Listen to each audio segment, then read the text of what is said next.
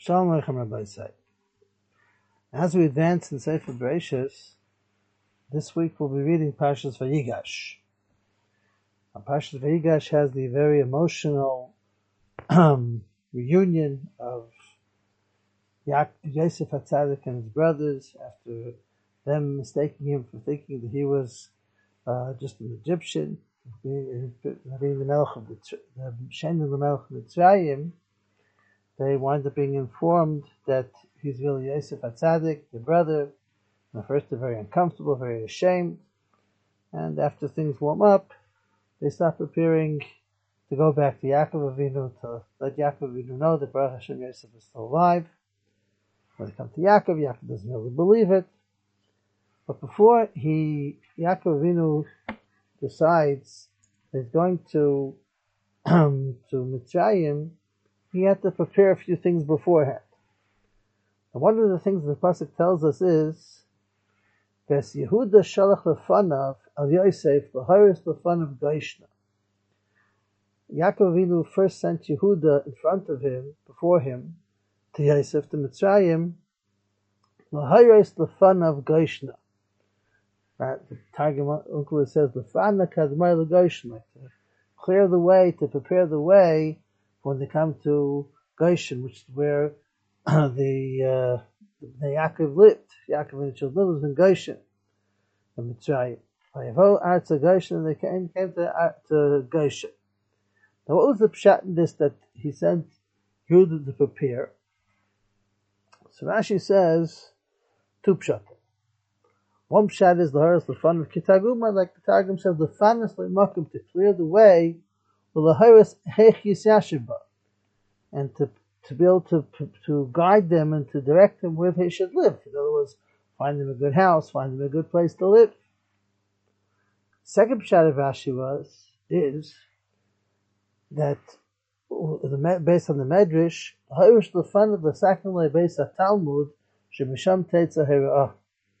he wanted Yehuda to go there and to set up a place to be yeshiva there, and they would have Psak halacha over there. That's the highest, the fun of talking about halacha, which was you have we have bezdin, we have bezdin there, pasuk halacha.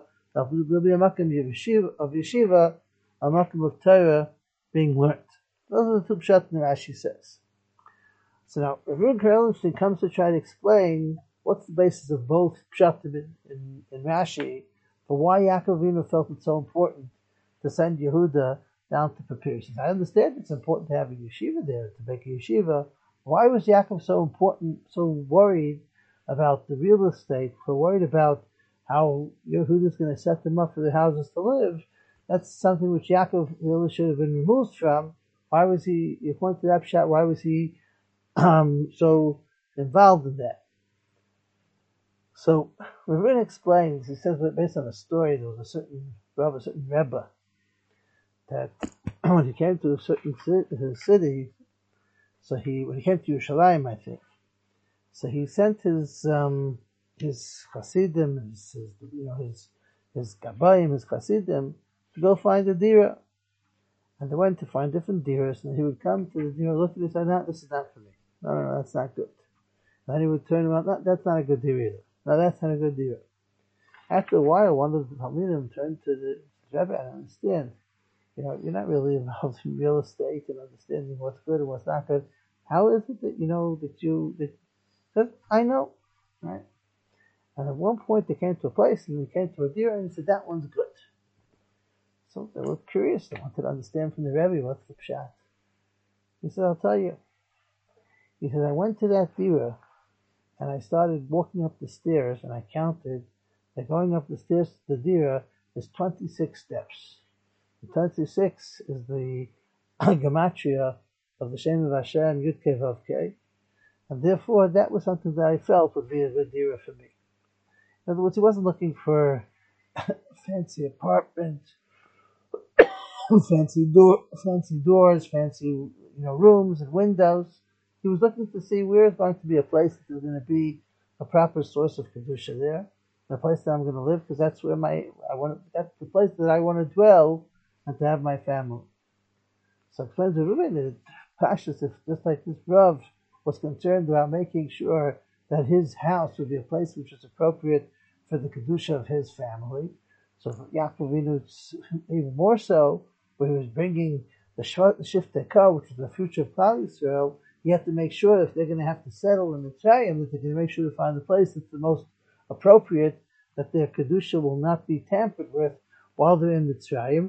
And therefore, that's why he asked Yehuda to, to find to set up a place to make sure it's going to be a place that's going to be appropriate for, you know, for for Klal Yisrael to be. That's a, according to the Pshat that says that he set up, he wanted to set up a home. Now, according to the Pshat that it says that he wanted to set up a yeshiva, we can understand why yeshiva is important, and maybe we can also understand if it explains why he sent Yehuda specifically. Why did he send Yehuda? Why not? Why not Yisachar? Why not Levi? They were in charge of of the, the, the giving over of Torah to Klal Yisrael. Why did he send Yehuda? So it explains. Because Yehuda proved himself already that he knows how to take responsibility.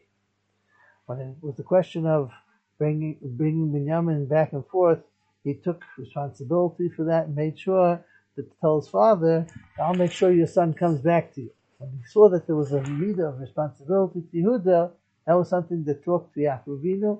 When we have to build the yeshiva, we have to we have to have somebody who has the responsibility to do it. But the question is, okay, we have to build a yeshiva. Yeshiva is important. But Klal Yisrael didn't get there yet. Klal Yisrael didn't get there yet.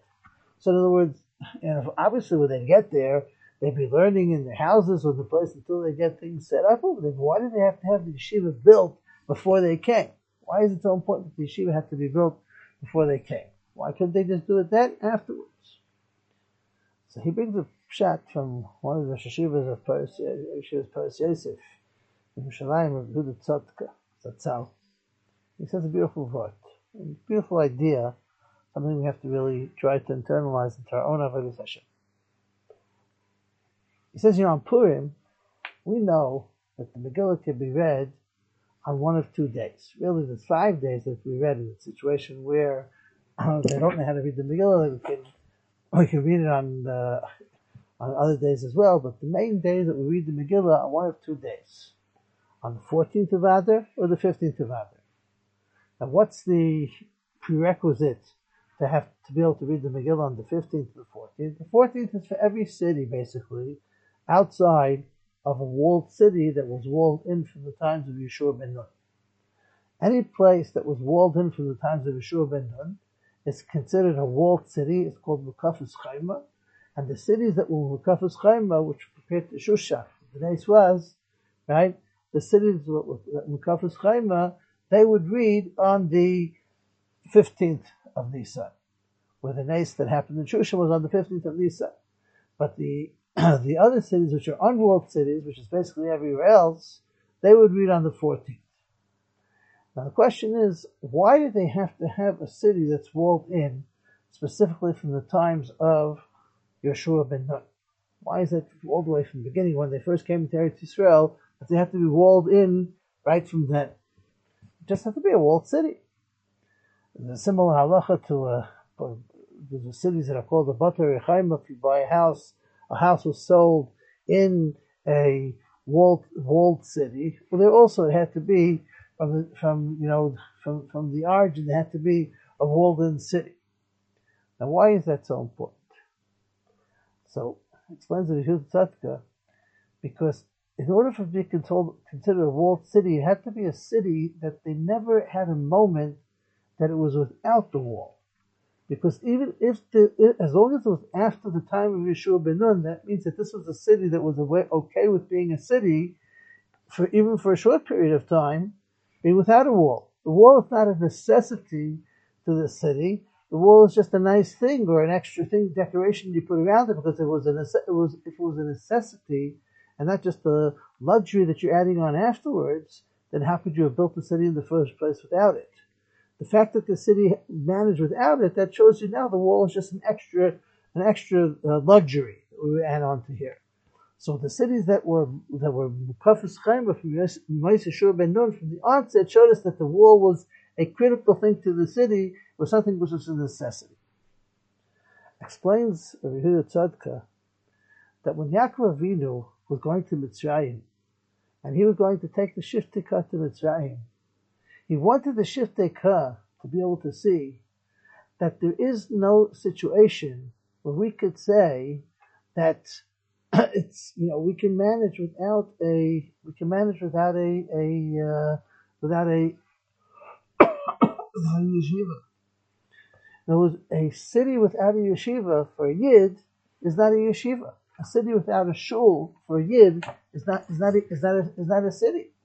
And therefore, in order to be able to maintain and to have that that ability of having the the uh, you know the city being a city that was appropriate for the, for the Shivtei Kah, Yaakov Avinu felt that it was incumbent, it was, it was mandatory that that city had to have been built from the onset with with uh, with the yeshiva being there, because if you're ready to start the city without a yeshiva being there, that means that you get the city, that the yeshiva is not a necessity. The yeshiva is just a nice luxury that we have over there. And that was what Yaakov Avinu was trying to get the message over to his children. It has to be there from the onset. Now, this is the big lesson for us in life, you know, when we're choosing where we're going to live, when we're choosing where we're going on vacation, when we're choosing where we're going. A person has to be able to understand when you're taking yourself and you're going someplace, you're taking yourself a yid, you're taking your children, which are yid, you're taking your family. You're, when we're going there, we have to be able to understand and be able to have our priorities straight, and to be able to understand what's a necessity and what's a luxury. Sometimes our necessities, our comforts, and our and and, and if I ha- I'm able to find a place to dive in, okay, it'll be nice. If I'm able to find a place where there's kosher food, okay, it'll be nice. You know, if I'm able to find a place where I can have, you know, a rub that can, can tell us, you know, can direct us. Yeah, it's nice. You know, that not, that's not, not, not mandatory, but it'll be nice. But sometimes when a person is looking for a place, he says, I need, well, I'm looking for a place for vacation. I'm looking for a place where I'm going to live. The first thing, who's the rub there? Where's, where, where, where's there a sh- proper shul to daven in? Is there proper sharing for us to be able to be there? The more that we have that as a necessity and make that part of us, as the essential thing, that's what the message that comes over to us and our children, to realize who we are and what we live for. And that was the message that Yaakov Avinu wanted to give over to his children. We can't go to a place to live unless we know that there's a Makum yeshiva that's set up, because otherwise it's just a luxury, it's not a necessity. And it's Hashem. Hashem should help direct us and bring us to a clarity, to be able to understand and to be able to decipher and to come to a, to a that, like I said before, a clarity and understanding of what our necessities are and when something's a luxury, and with that be able to use those necessities to be able to reach HaKadosh Baruch Hu and bring us to bigger and better places. Barat Hashem. Everyone should have a wonderful Shabbos and go